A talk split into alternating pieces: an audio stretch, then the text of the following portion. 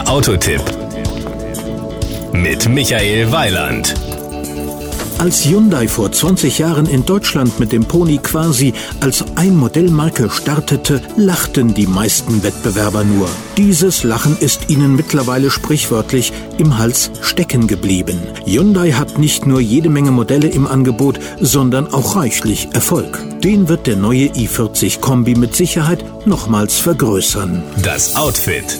Der i40 Kombi demonstriert durch sein Design Selbstbewusstsein. Neben dem markeneigenen Hexagonalgrill dominieren großflächige Scheinwerfer die Frontpartie, die in ihrer Form den Augen eines aufmerksamen Adlers ähneln. Für Unverwechselbarkeit sorgt auch das LED-Tagfahrlicht. Power und Drive.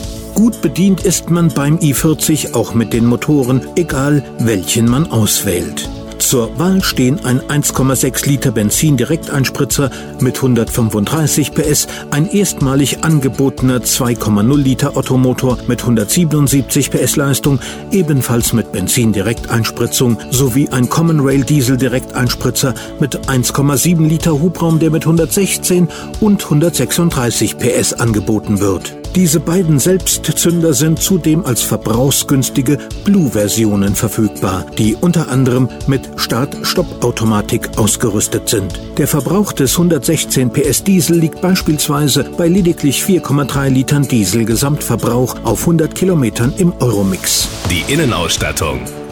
Die besondere Ausstrahlung des i40 basiert nicht allein auf dem begeisternden Design, sondern zugleich auch auf einem hochwertigen Innenraumambiente, das ungewöhnliche optische und haptische Eindrücke ermöglicht. Neben fünf Sitzplätzen bietet ein großer Gepäckraum Platz in Hülle und Fülle. Bereits in Normalstellung sind 557 Liter verfügbar. Das Maximalvolumen liegt bei 1731 Litern. Die Kosten.